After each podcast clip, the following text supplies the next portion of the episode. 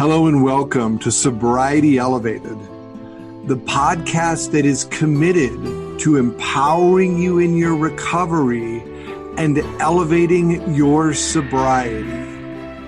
Join us now for the next episode. We hope you create an incredible experience. Let's get the show started.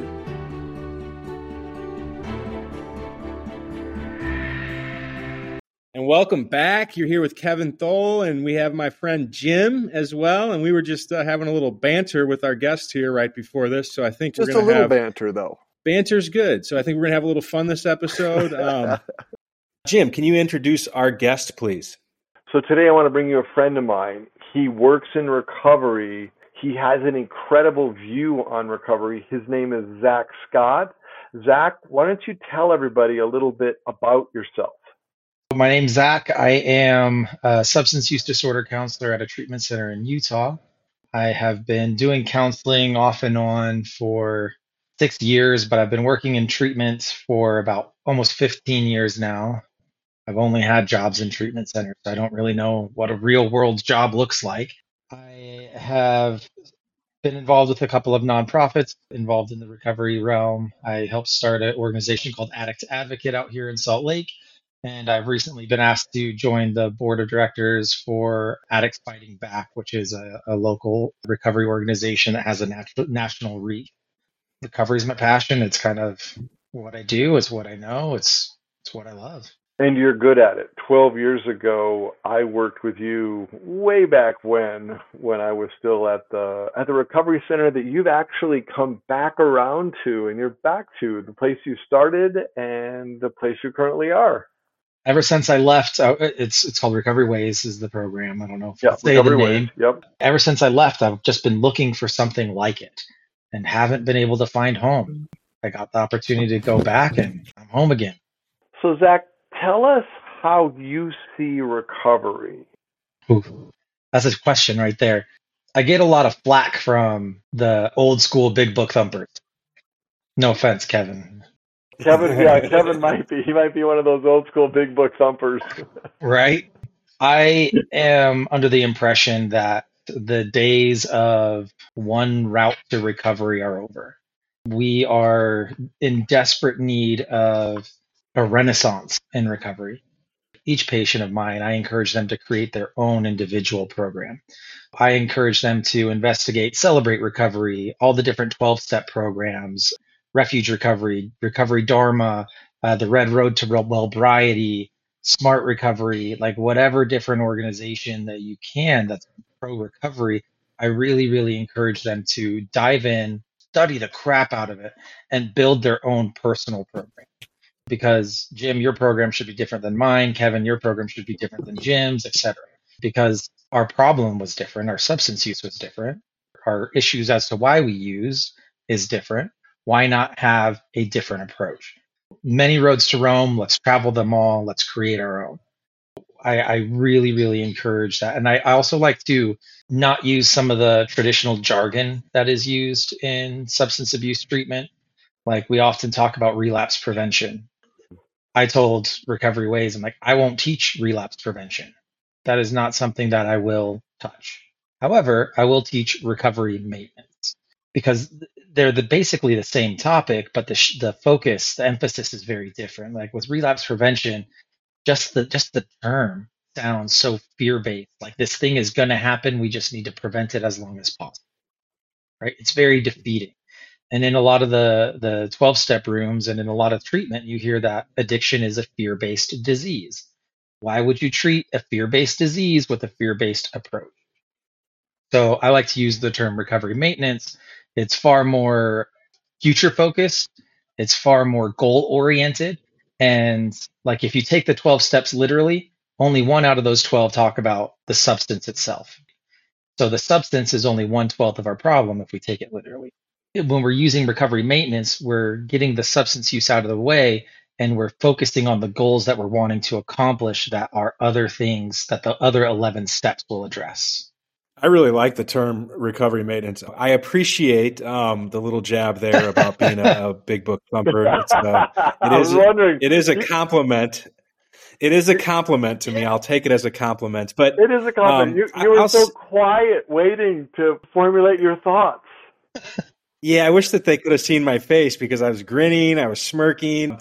You were almost Here's the laughing. thing: I, I don't.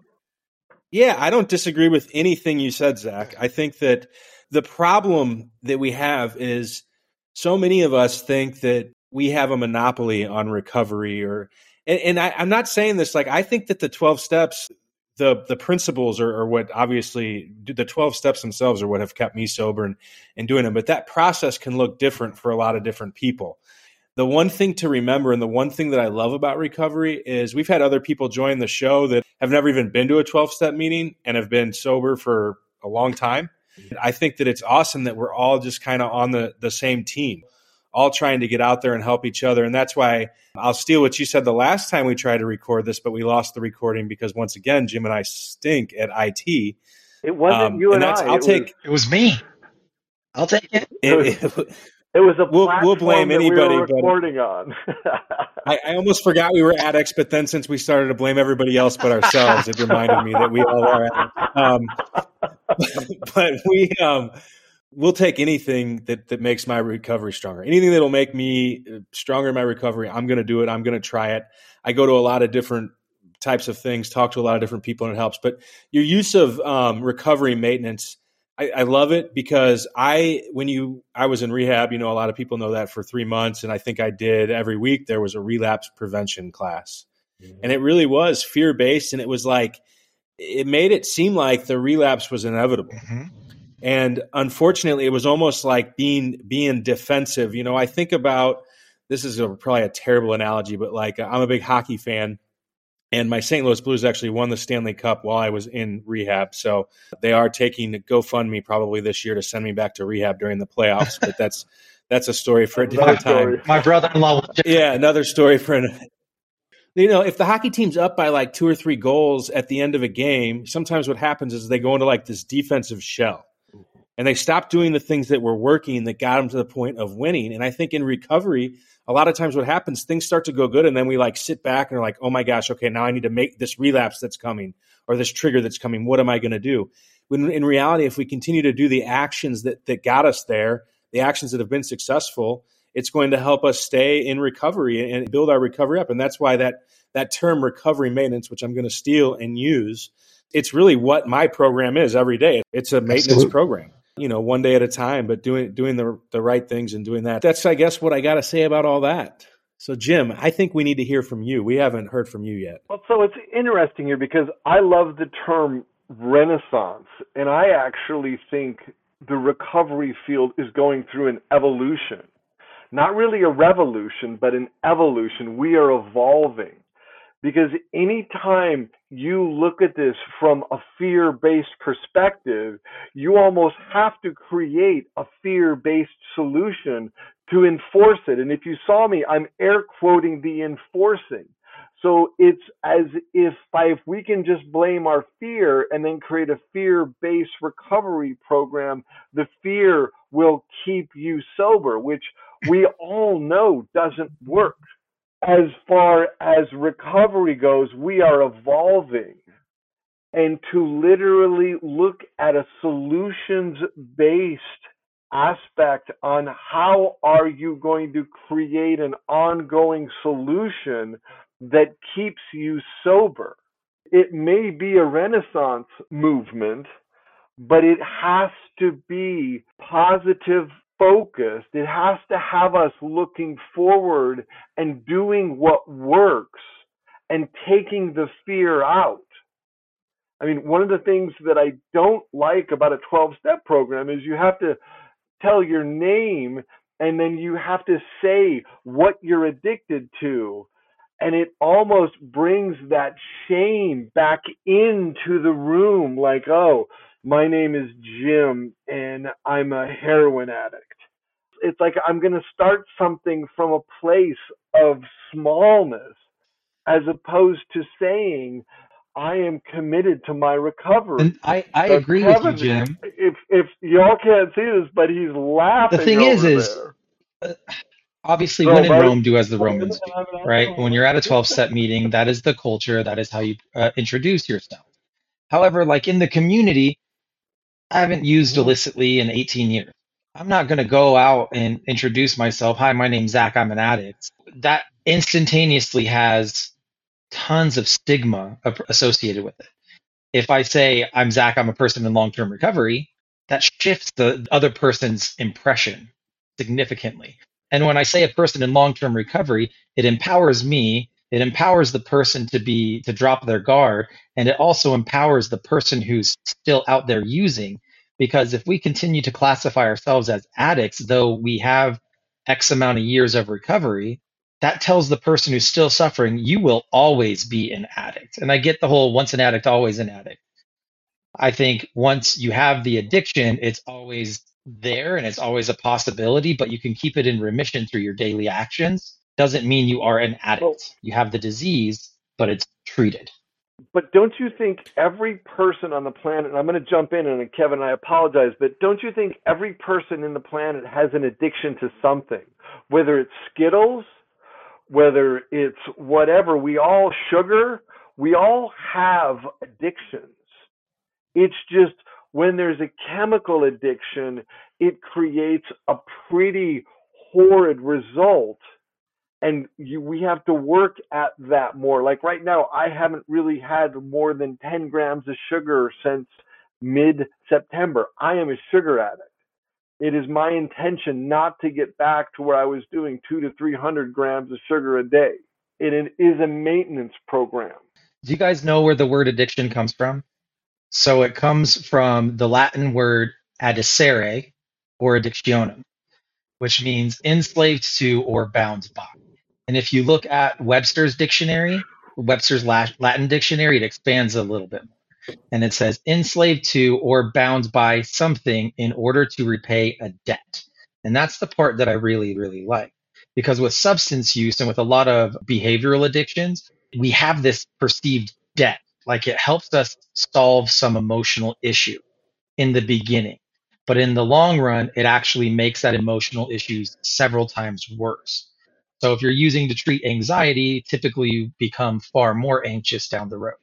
You become indebted to the, the substance and you feel like that is the only solution for you down the road, even though it's actually creating more for you. And so that term, the root of the word is slavery. Addiction is slavery. Shackle yourself to the substance, to the food, to the behavior, whatever it is. It was first used by Shakespeare in Othello. He was talking about the uh, the being addicted to this idea of revenge, very much like an Edmond Dantes. It was all consuming. The substance becomes all consuming for us.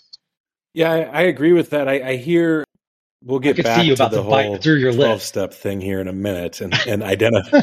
yeah, yeah. I was over here I agree with everything. I, I mm-hmm. used my, my, solution was drugs and alcohol and gambling. So I had anxiety. I had all these other things. I had unresolved childhood trauma that I didn't deal with, all kinds of stuff. So I numbed myself with those things.